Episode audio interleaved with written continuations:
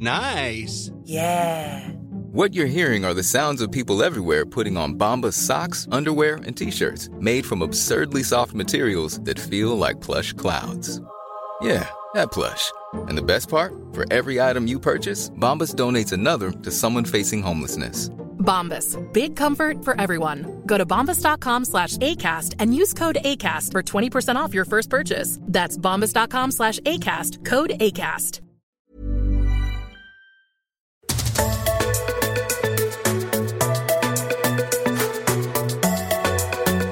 Welcome to My Millennial Career. My name is Shelley Johnson. I'm a HR consultant and the founder at Boldside. And today on the show, we're talking about what to do if you see bullying at work. And bullying at work is a huge issue. Studies have found that over 50% of people will experience bullying at one point in their working life. So, this is a big problem. And I'm joined by Jessica Hickman, who is the author of a book called The Upstander Leader How to Develop a Speak Up Culture.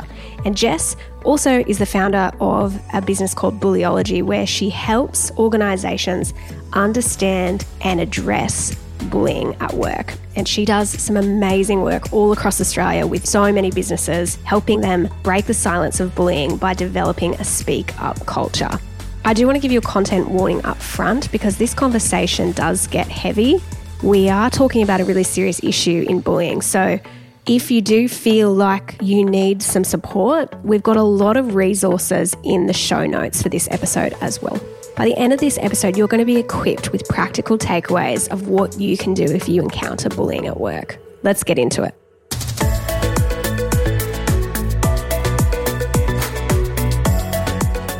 Hey, Jess. Hi, Shelley. Thanks for having me. So, we have wanted to do this episode for about two years, and it's a real privilege, Jess, to have you on the show. You've just released your new book, or recently released your new book, The Upstander Leader, and we're going to dig into this today. Can you tell me a little bit about why you wrote this book? Yeah, sure. So, thank you. I'm very excited to release this book. The reason why I decided to write this book, Shelley, is because I was working in a position where I, unfortunately, the more successful I became, suffered bullying and harassment.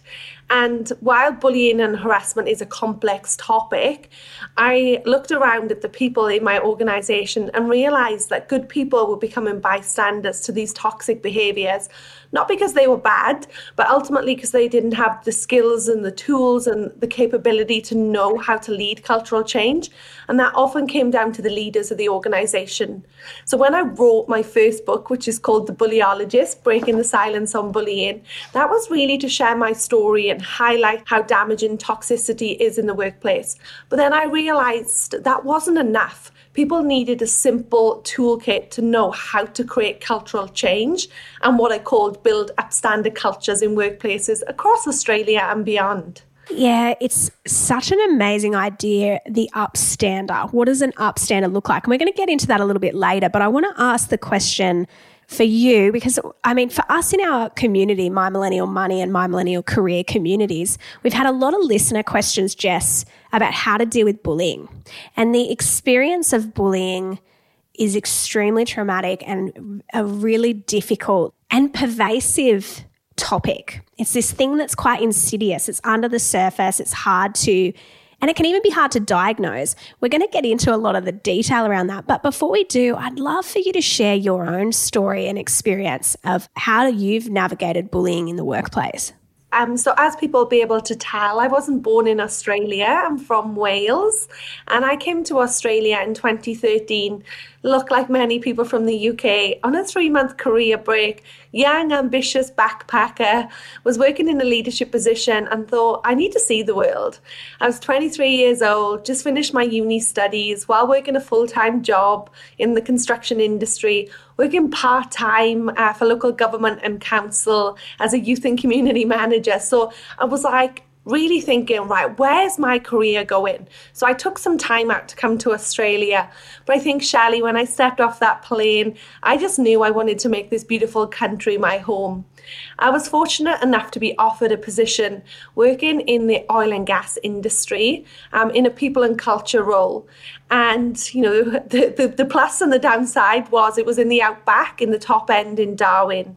So, as you can imagine, a girl coming from Wales to Darwin um, on this large oil and gas project, 52 different nationalities, over 30 different companies, whether they were clients to subcontractors, men and women, but you know, like we know in Australia, particularly in the fly-in, fly-out industry, predominantly male dominated.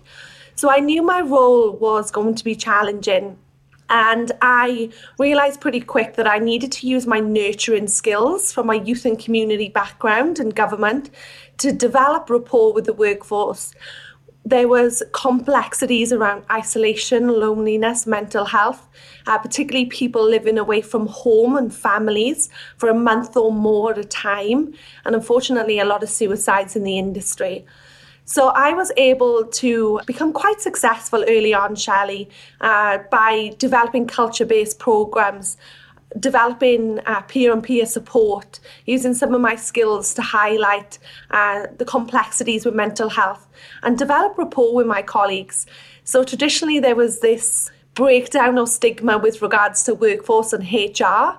And I wanted to change that. I wanted to uh, not be Jess from HR, but Jess the human being, that we all have troubles and challenges. So I'm telling you this story because life was great. I was doing a job I loved, living in this new country, building a home and a life for myself and winning awards. I was nominated as Northern Territory Young Achiever of the Year, Exceptional Women in Resources, and a list of others this is important part of my story, not because I want to boast, but I am extremely proud, but because on the outset I was this young uh, female doing exceptional things in the industry, winning awards, but ultimately getting people to actually speak up and ask for help, which was a massive cultural change. But six months into my role, I had a new manager join the project that was in charge of HR, human resources, people, and culture. And that person was a serial bully and my life changed overnight, Shelley. Had this new manager that would tell me that they didn't like my approach. I was coming across as easy, whatever that meant. And I was really good at my job, but I needed to focus on the disciplinary and, you know, the hard HR IR as we know it, uh, because I was going to um, have people take advantage of me which was really confusing considering I'd built trust and rapport and people were asking for help. And, you know, the bullying and harassment started off very subtly, which often happens in organizations. It was undermining my efforts, making backhanded comments in meetings, attacking my appearance, telling me I'm only successful because I'm a young female, and making comments such as, just go flutter your eyelashes at the client. So I started to stop wearing makeup. Um, you know, I was in a hard hat, boiler suit, looking like a minion. So I'm not sure how attractive I looked, but I wanted to kind of blend in and and be, be known for being successful for my skills and my leadership. Yet over time, the more successful I became, the more traction my programs had, the more client wanted these programs to roll out across this large project the more I got invited to be a guest speaker, uh, this really angered my manager and my bully. And ultimately, the bullying escalated from subtle um, backhanded comments to job threats to threatening me about my visa. Because, of course, I was on a visa, so I was made to believe the company owned me to calling me after hours, threatening me with my job, and accusing me of having interpersonal relationships with people to then over time physical bullying throwing a folder at me one day becoming so angered by my presence or my success that he would stand above me with his fists clenched shouting over me So, while this is very traumatizing, I didn't understand the long term health impact, Shelley, um, until I collapsed at work in June 2017, uh, where my body had been heightened. My nervous system was heightened for such a period of time that it physically couldn't carry on. And that was a, um, a really prominent moment in my story, laying in a Darwin hospital bed on the other side of the world hospitalized from extreme fatigue, burnout, and stress for doing a good job. So it was really confusing period in my life, but that was really the catalyst that finally um, set me free. I, I left the job and moved to Sydney in secret, pretended I went back to the UK because I was so traumatized by this experience.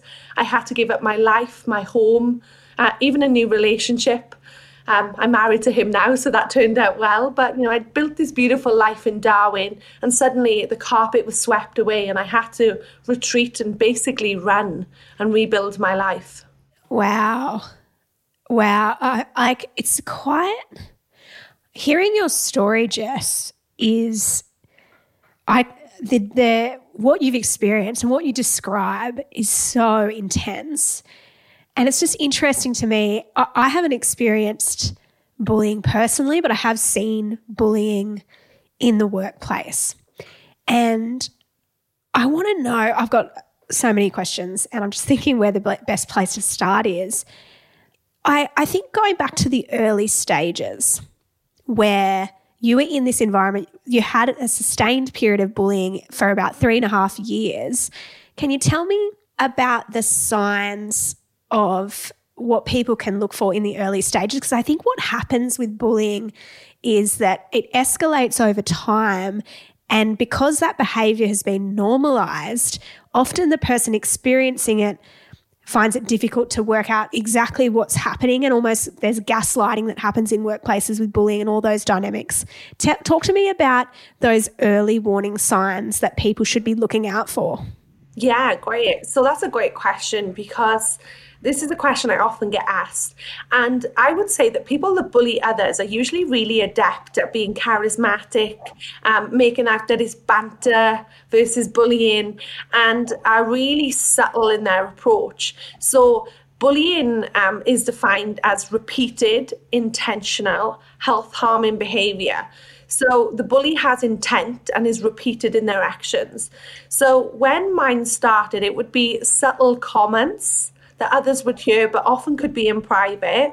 They would be, um, it would be set in unrealistic, um, you know, work time frames, or being in a meeting with other managers and um, accusing me of not executing executing a project or um, a task that they never asked me to do.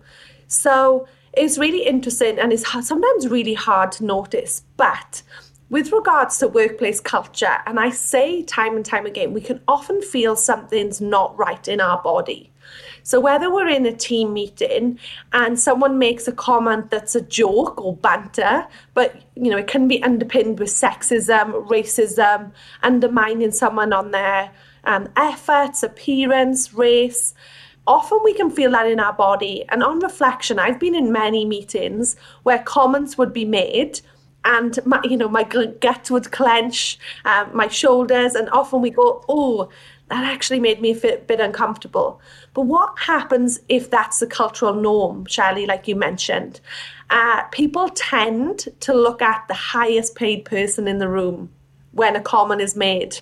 What happens if the CEO laughs or is the bully or perpetrator or you know the harasser or, or says comments like I would hear, oh, you two, just stop, or pretends he didn't hear the comments at all because it feels too hard. What culture does that set? Uh, and in my book, I talk about, you know, bystander cultures. What happened over time was the bullying, the negative comments, the sniggering under breath and name calling, uh, the undermining of my efforts and attack on my appearance became such a norm that people would know it was wrong because they would come to me afterwards and say, "Oh, that was a bit fruity," or "Jess, that must have, you know, sorry that he said that." But ultimately, the culture was set that in the team meetings, they were just allowed to get away with it. Um, and that's really why I focus my work on helping people identify where they've become a bystander, because there's many actions we can do to change that pendulum. But again, it's really hard, particularly when there's a person in power that is inflicting the pain on another. That's such a good call out around what behavior is condoned, like what behavior is enabled within the business. Because if a, like in your situation where your manager, and I mean, it baffles me to think that the manager, the, the senior leader in HR, the part of the business that's supposed to actually address this stuff within the organization is the perpetrator of bullying. That's like a whole separate episode to talk about what yeah. happens when when that happens. But the enabling behavior. So that that idea of everyone's in a meeting and everyone sees and observes the bullying behavior but no one speaks up and then afterwards they come to you and they say that wasn't that was bad i'm sorry that happened that's a that's something that happens a lot in organizations and i think how do we build the muscle of speaking up like how do we build the confidence because okay yeah we we de- we defer to the highest paid person in the room absolutely but for any employees listening now who are in a similar position where they're observing that behavior within their organization, what can they do to build that confidence to speak up? Because I, I just hate the idea of people coming up to you afterwards saying, Oh, I'm really sorry, but actually not speaking up in the meeting in the moment. Yeah. And, and, look, there's no actually easy answer to this, otherwise, we'd all be doing it, right? But the first piece of work is awareness. And that's where I always start working with a proactive organization because typically, Shelley, people would come to me and go, Jess, we've got a serious cultural issue. And when we actually look under the rug, it's the fact that the senior leaders about to get in trouble. There's a court case. Their reputation is potentially damaged. The media are investigating the organisation, or ultimately their compensation claims are uh, soaring. And there's, you know, the most important things: people psychologically, emotionally, and physically damaged at work. So I try to stay proactive and go, okay, the first thing is just to aware where we've become a passive bystander. Because as human beings, we all have our blind spots. And there's a thing called the bystander effect, Shelley, that was really um, prominent in me understanding why and how this toxic culture could be allowed to happen over such a long period of time. And for anyone that isn't familiar with the bystander effect, uh, there's a lot of research in this. And ultimately, it says, as human beings, when things become challenging or difficult, our natural instinct is to look the other way, walk the other way, or diffuse responsibility quick example is we're driving down the highway and we see a car broken down or had an accident. If there's one, two, or even more people we tend to slow down, have a nose, sometimes almost cause another action, but think, not my issue, not my problem. Someone else will deal with that. So, what research says is the more people that witness an incident, the more people diffuse responsibility. So, bring this to the workplace. What if we've got a culture of racism, sexism, and it's the culture you're enrolled into? What happens if you started your apprenticeship or career in this organization and that's all you ever know? So, the first thing is just to identify what is right and wrong. And in my work, I help people identify where they fall into different, what I call bystander zones. Sometimes it's, you know, the first one is unconscious where we're so caught up in our day to day or our own mental health or well being or, or, busy workload that we're actually unconscious of how our words, beliefs, or actions, or the words, actions, or beliefs of others are impacting people right in front of us. So when I do this workshop, you know, my Upstander Leader workshop, I often get a lot of response where people go, Oh my gosh, I've actually been part of the problem. I'm not the bully or the perpetrator, but I just allow this to happen.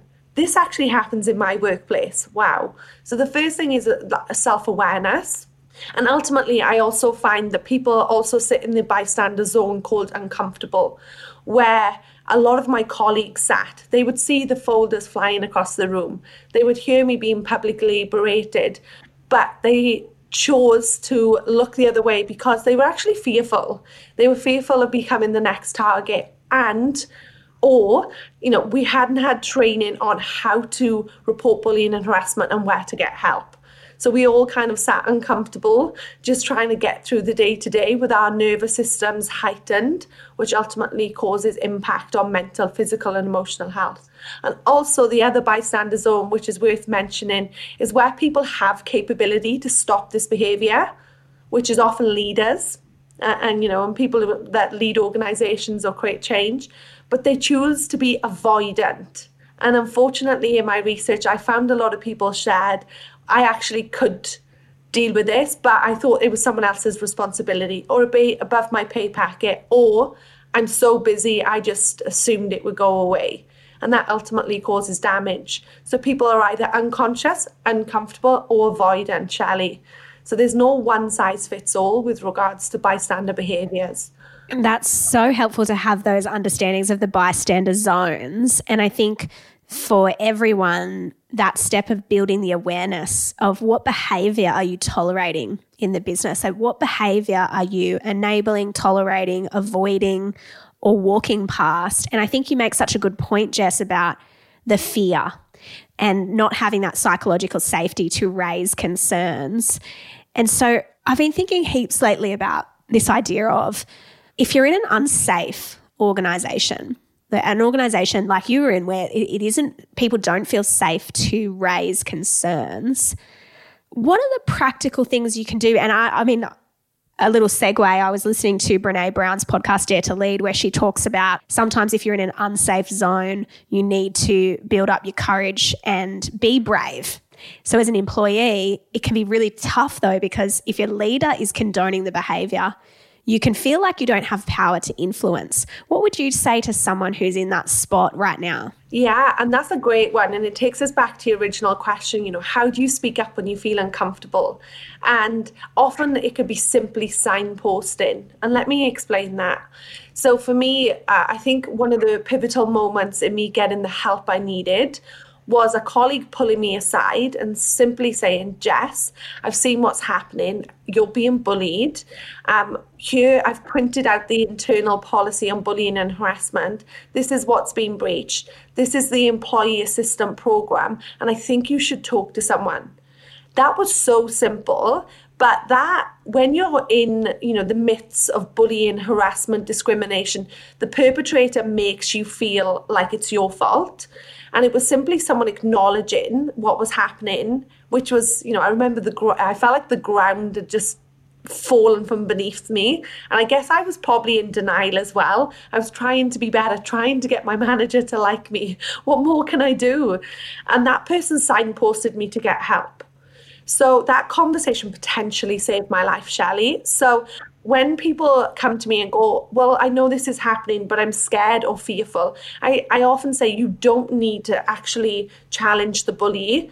You can signpost the person to get help, or you can get help yourself because the impacts of being a bystander and, and witnessing this trauma can also be so damaging to the person that witnesses it.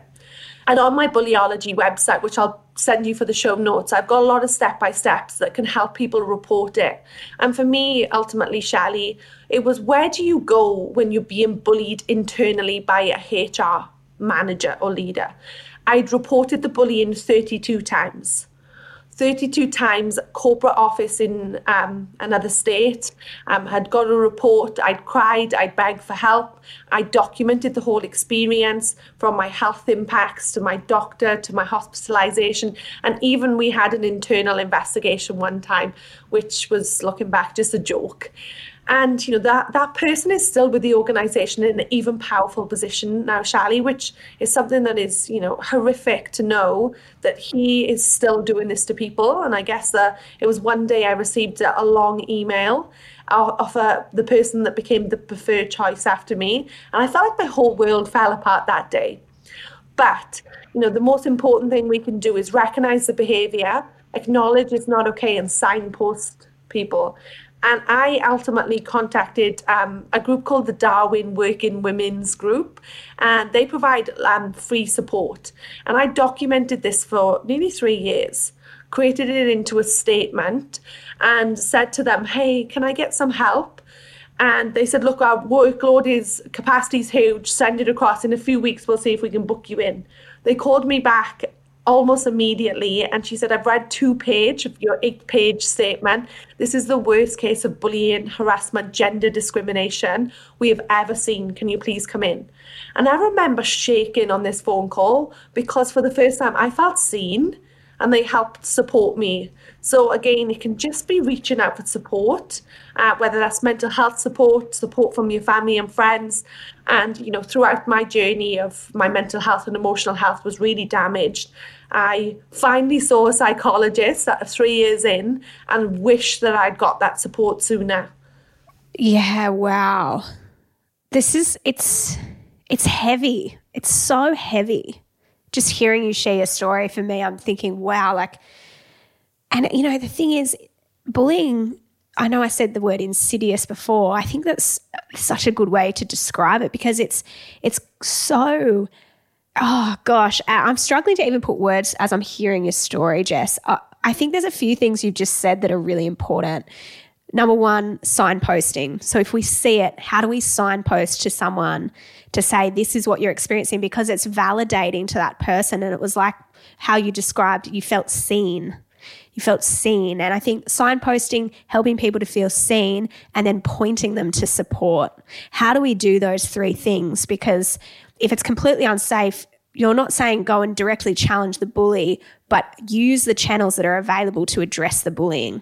Yeah. So use the policy, use the, the procedures internally, get help from EAP, uh, from your employee assistance program. I want to ask what is the impact of bullying? So for you, what was the impact on on your life and what do you think the impact is on people who are experiencing this in the workplace at the moment? Yeah, absolutely. So, just on what you've just said there, signposting, you know, if we aren't getting help internal, and this is probably going to be a big conflict for a lot of people, but my biggest advice would be the impact is lasting. Post traumatic stress disorder is real, and I'll unpack this in, in a little while with you. But an organization doesn't deserve your happiness and your soul it is a um, employees market at the moment, Shelley. I stayed in that organization three years too long. And ultimately, it took me a hospital bed visit. And I'm very lucky that I found a lot of tools from meditation, mindfulness, coaches, and mentors that help sustain me in that role. So ultimately, I'm able to talk about my experience now and use it. But day in, day out, I have hundreds of messages of people that are so traumatized, experiencing post traumatic stress disorder, um, you know, just horrific stuff because of organizational toxicity and damage. So, to answer your question, what are the long term impacts? Uh, you know, people sometimes are so demobilized that they can't return to the workplace. So it's important that we actually recognize these behaviors and it's important to make the comparison to domestic violence. So Shelley, if someone comes to you, uh, you know, some a friend or a colleague and says to you, "I'm experiencing domestic violence," we know to call domestic violence support services wrap that person in support, whether it's financial, you know, um, mental health. We call the police um, if it's, you know, if we think that's important, which often it is the case with domestic violence. But ultimately, underpinned in that, Shelley, we know that the recovery po- process of, you know, that trauma lasts a lifetime. It can be long and drawn out. The scars are invisible when we talk about workplace bullying and harassment, there's still this stigma with, I, like I was told, tough enough princess is the industry. Oh, it's a man's world. Or we'll move him to another corporate office, which they did. Or we'll move you to a different department. Or we'll just take that person away. Don't eat lunch in the lunchroom the same time as them. But the impacts of being with the perpetrator day in, day out, often in a closed environment, um, every time you hear that person's name, they send you an email, they publicly berate you. No, it's, it's that invisible scars. So I think that's such an important topic to understand because business leaders think they do the right thing by going, oh, well, we'll just move you departments or we just won't put you on a project with this person. But the impacts and the weights of, of the abuse you know the scars are very deep and they're hard to heal and uh, you know people used to say when we were in school sticks and stones may break your bones but names will never hurt you and i think that's so untrue because the weight of someone's words name calling, attack on appearance, undermining your efforts, they can often last a lifetime, unlike a bruise or a cut. So I think that we've got it backwards as a society with understanding the impacts of creating a toxic culture or allowing toxicity just to be swept under the rug, assuming it'll go away by itself. And ultimately, people are losing their lives because of it. Yeah, it's really important to call out the impact and to understand if you are if you've been experiencing some of the stuff that Jess is describing, and maybe it's in the early stages, maybe it's in in the more escalated stages, the takeaway here is do not stay in a toxic culture if the organization hasn't taken steps to change it. Like, I think the sign in what I'm hearing from you, Jess, is instead of actually addressing the issue with that bully, they make concessions for the bully. So it's, oh, we'll move him. Well, no, that's not a solution. That's not an answer. Or that's not a way of addressing yeah. the problem. Or we'll promote them upwards because then, you know, we can mitigate risk and then that gives them more power and ultimately more damage. Yeah, and it's it's enabling. So how do we if you're seeing those indicators of an organization that's not willing to address the issue, well then that's a signpost I think to exit, to make a move. Now, I want to take a quick break and when we come back, I want to dig into what can we practically do if we're experiencing this ourselves or if we're witnessing this happening to another person. So we're going to take a break and we'll come back in a sec. We love learning how to do all things well, which is why we have a bunch of different podcasts on a variety of topics. So go and check out My Millennial Investor, My Millennial Money Professional, My Millennial Property, My Millennial Money, and our Spotify exclusive show, My Millennial Daily.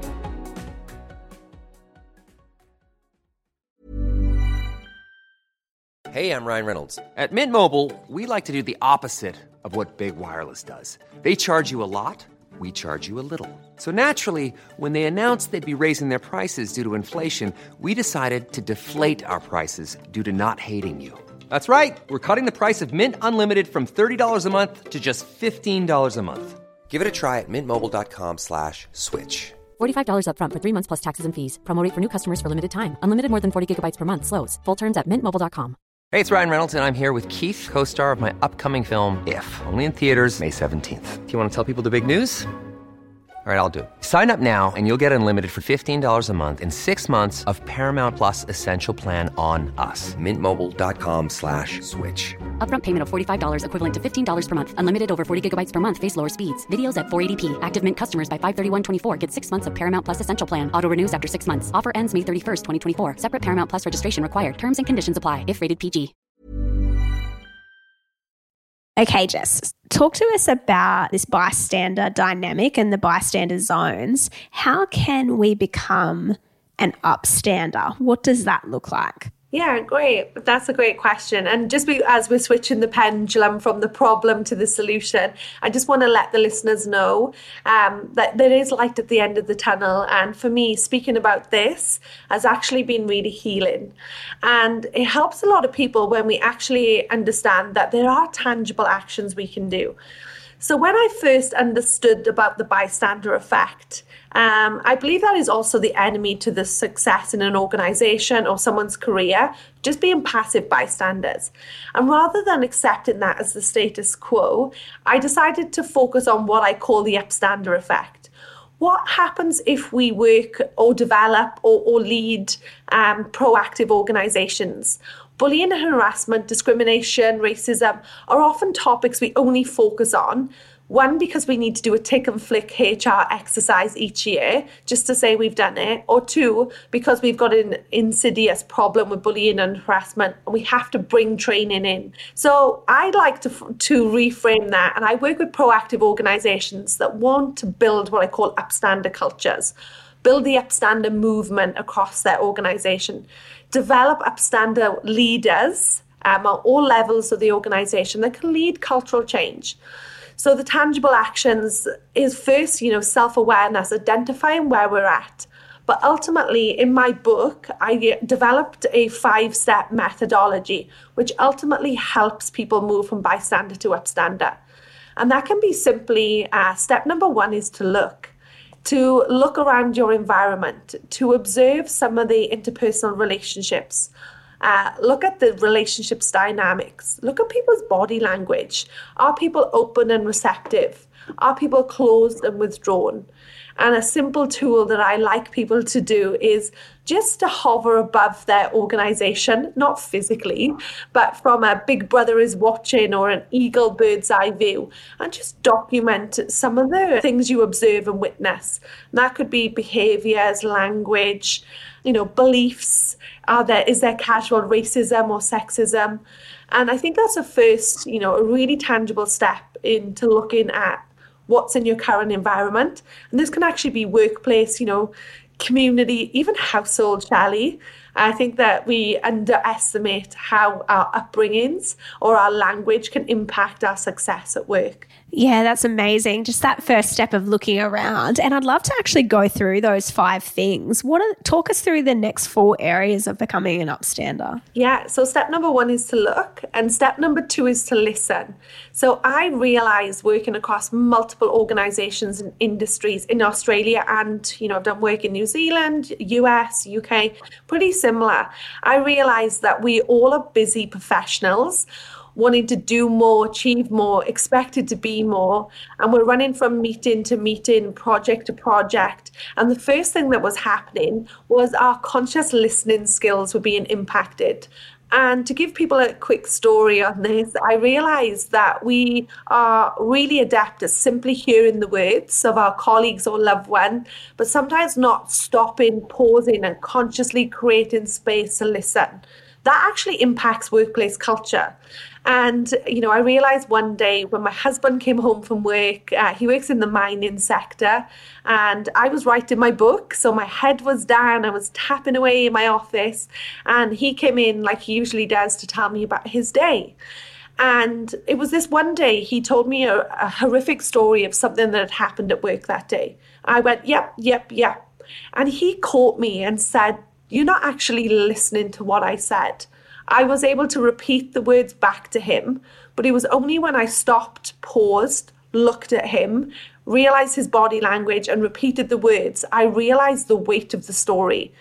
And that was a significant moment for me where I realized that you know, I had become a busy working professional and I was missing opportunity to consciously uh, develop or listen to the person I love the most. So, how has this impacted me and my team and my leadership? And I realized after talking to lots of leaders across industry that this was a skill that we undervalued and estimated. So to be an upstander is to create space in our day and our calendar to consciously listen to our colleagues, peers, and teams. And ultimately, that can help us shift culture. Because the number one thing that people want from a workplace is to feel seen, heard, and valued.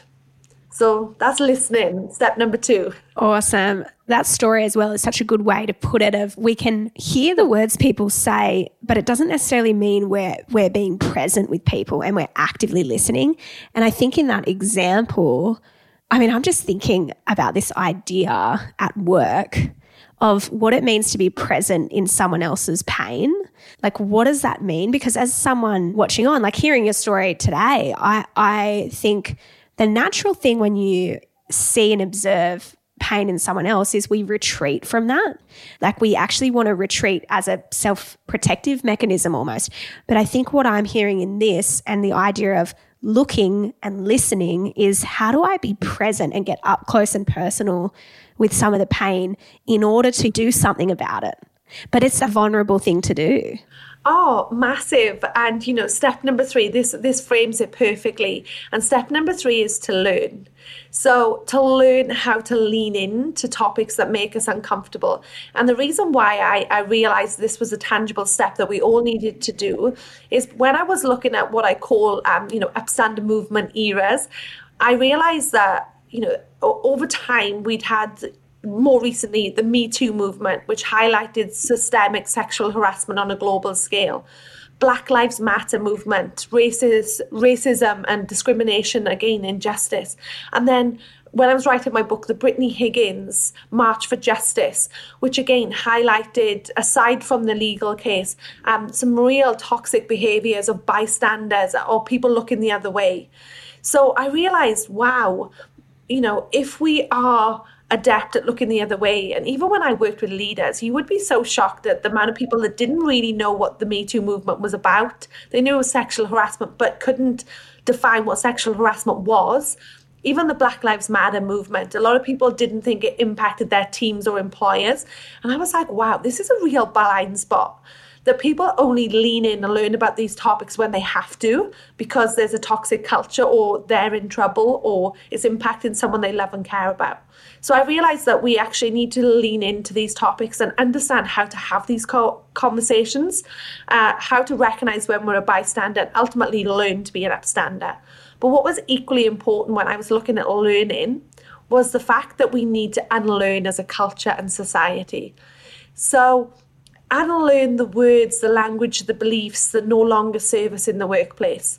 And this ultimately came from a conversation with a gentleman I worked in, you know, I was working in on a construction project and talking about the, these topics.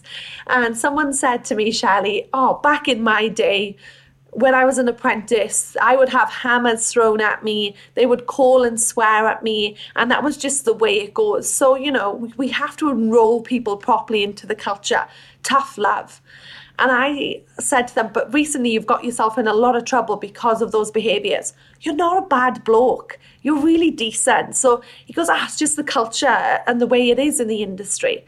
And I said to him, well, this is something we need to unlearn because in this day and age, those behaviors don't stand. Sexist comments, racist comments, and even comments, uh, you know, around um, you know, my bully would tell me that a woman's place is to be seen and not heard. So these comments and behaviors that need to be unlearned. And it made me think about my upbringing and the town I lived in, and you know some of the comments around. Like there was a, a family that ran our local shop, and I'm not going to repeat it, but you know they that that family were good friends with everyone, but um, you know they they had nicknames in the community for my grandparents' generation, and one of them was you know Black Bob. And when I actually challenged people in my community about this, they said, "Well, he's a good mate of mine. It isn't racism. That's what he, you know, calls me. And it was, well, he doesn't call you white, such.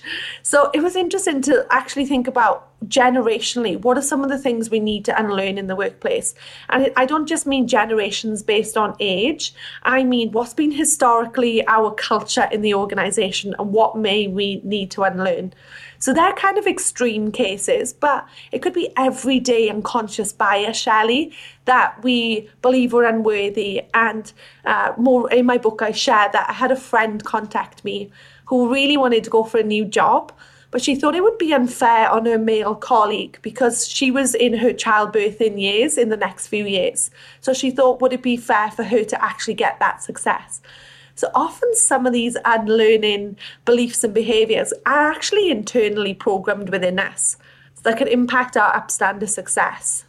Yeah, some of those things come from our family of origin as well. Like you think about those dynamics of how that influences how we see ourselves. And I think digging into the bias, I know when I was studying my master's, we had to do this implicit association test by uh, Harvard business school where you do a test to understand your own bias and bring that to the surface. And I think often we have these really deep biases that we're not aware of. And doing this test, and we'll put it in the show notes, the link to it, so you can do it. Doing the test can expose some of those those things that we need to unlearn. I think it's a really practical tool to bring it to the surface and expose yourself to your own unconscious biases, and then from there you can become more proactive and intentional in shifting that. Like that idea of not going for a job because you're thinking maybe it's unfair because you're going to have a baby potentially in a year's time or two years' time. Yeah. Like that's stuff we need to unlearn that. We need to unwind that. And I love what you're saying. Talk us through the next area of becoming an upstander. Yeah. So today we've got um, look, listen, learn, under that unlearn. Uh, and the next one is lead. So I realized um, if we want to change culture, we need to walk the talk. We need to walk the walk. And the reason why I called my book The Upstander Leader isn't because it's aimed at people with fancy leadership job titles. In fact, when I go into an organization and workplace, the first thing I say is, I don't really care what your job title is. I care about the human behind the job title. So everyone has the opportunity to lead cultural change, no matter where you're positioned on the organization org chart, where you're positioned within the community or your family. If we want to see sustainable change, we uh, have to first look inward. And that comes down to a lot of self leadership and recognizing our own behaviors, beliefs, and conscious bias and looking at ourselves first, shining a light inwards. So, in the book, I've done a lot of practical exercises. I've got over 40 exercises that help people really look at themselves as leaders. And some of that comes down to looking at our personal values. And I often say to people, the standard you walk by is the standard you accept. So if you were going to allow racism, sexism, you know, toxic beliefs or behaviors to happen in your environment, you're ultimately part of the problem. So I'm, I'm quite firm in this chapter or this step where I help people identify, you know, what is the legacy they want to leave. Um, what do they want to be known for? Because ultimately, you know, if you are allowing toxic behaviors to happen, that can impact someone's well-being, health, success, and ultimately, we want to lead change together and be upstanders. Totally. Oh, I love it. If people could see me, they could see me like while we were talking, I'm looking at the book because I've folded so many pages and underlined so much stuff. I'd love to know the last area of becoming outstanding because this is the one that I think is really the most powerful, but it's also a challenge. Yes. Okay, so the last one step to being an upstander is called love. So I've got the five L's look, listen, learn, lead, and love. And as you can imagine, when I go into an organization, whether it's an IT department, a big finance, the big four, or a construction or mining project, and say, you know, step number five is love. I watch people's body and face become uncomfortable and tense up. Uh, and I love that. so Look, this step really came out of my research, working with organizations and industries and actively listening to people. And again, I mentioned this a few times, but I found that people ultimately want to be seen, heard, and valued at work. So, Shelley, when we're born into our parents' or caregivers' arms, our number one desire is to be loved and nurtured from primary school to joining sports clubs or music clubs to becoming teenagers, being loved and accepted, seen, heard, and valued by our peers, being acknowledged for our successes, and then university or apprenticeships or, you know, our first job. And what I found time and time again is we then enter this competitive job market where there's you know every man or woman or whoever for themselves. And that actually impacts our success so understanding that people want to be seen heard valued and loved at work helped me think about okay so when talking to leaders of organizations and people within workplace cultures want them to assess whether they actually have that need met in the workplace and is often the answer was no. So I um, interviewed a guy called Andrew Tyndall, um, who is a managing director of a large, let's call it a supermarket or a retail stores all across the country and world. And he talked to me about heart centered leadership and how he practices his leadership and, and leads his team and business with his heart. And ultimately, love, cares, and nurtures his employees as if they were his own family. And I found this really interesting. And, you know, a lot of organizations have values up on the wall where they say care, respect. But underpinning a lot of this was the need for love and the need for connection and belonging. And as human beings, we are tribal and we want to feel part of a tribe, whether it's in the workplace, our community groups, or our family. Yet, with the pandemic impacting isolation, loneliness, even working from home, anxiety, depression, I realized that people were actually lacking that love and connection. So I talk about love outwardly in the workplace, but in this chapter, I really unpack the love for self. And I realized that staying in that my organization for too long impacted my self-love my self worth, my self confidence, my ability to recognize my own achievements, and ultimately impacted my mental health.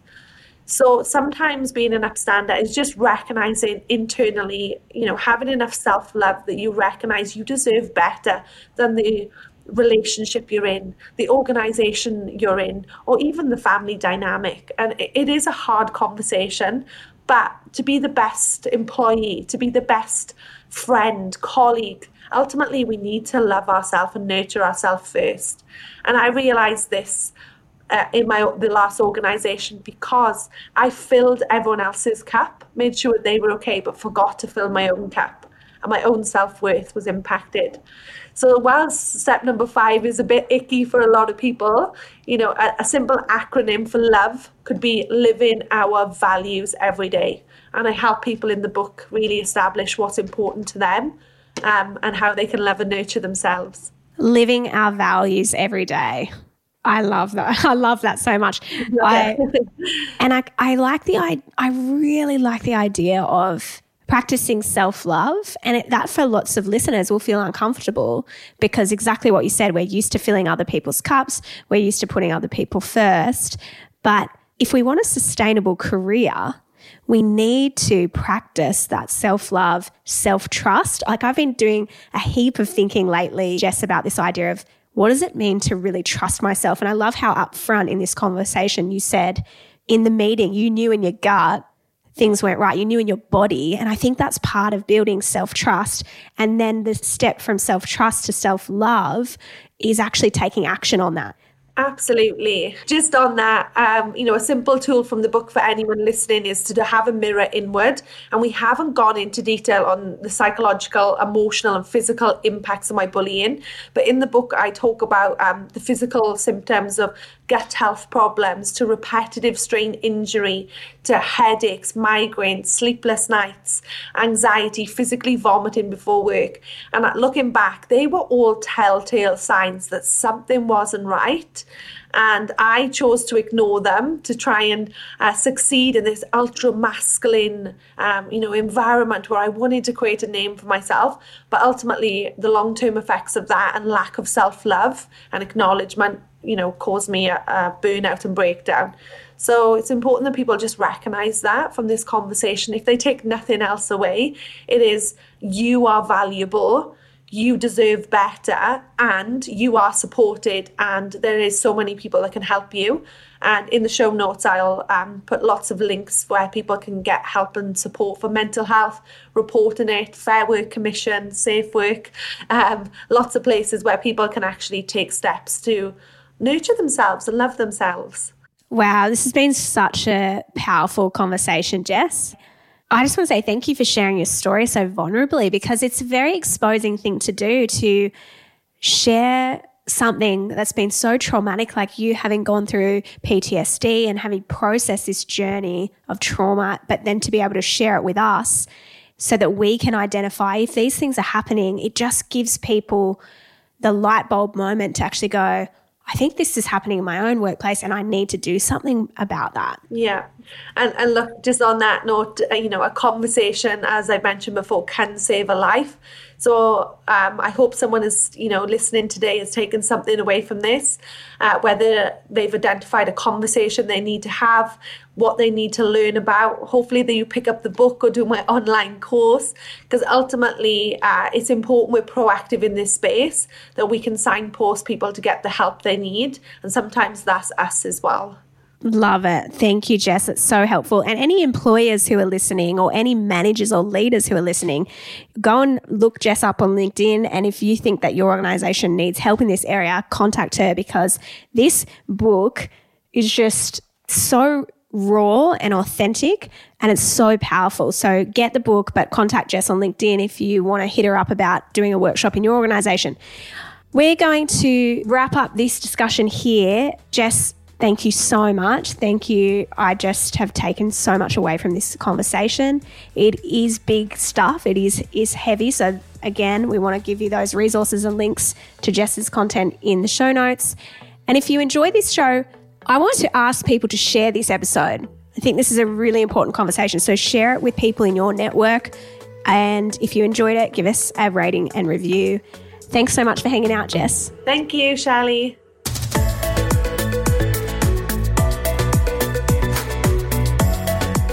We acknowledge the Awabakal people, traditional custodians of the land on which our studio sits, and pay respects to their elders, past, present, and emerging. We extend that respect to Aboriginal and Torres Strait Islander peoples who may listen to our podcast. We love learning how to do all things well, which is why we have a bunch of different podcasts on a variety of topics. So go and check out My Millennial Investor, My Millennial Money Professional, My Millennial Property, My Millennial Money, and our Spotify exclusive show, My Millennial Daily.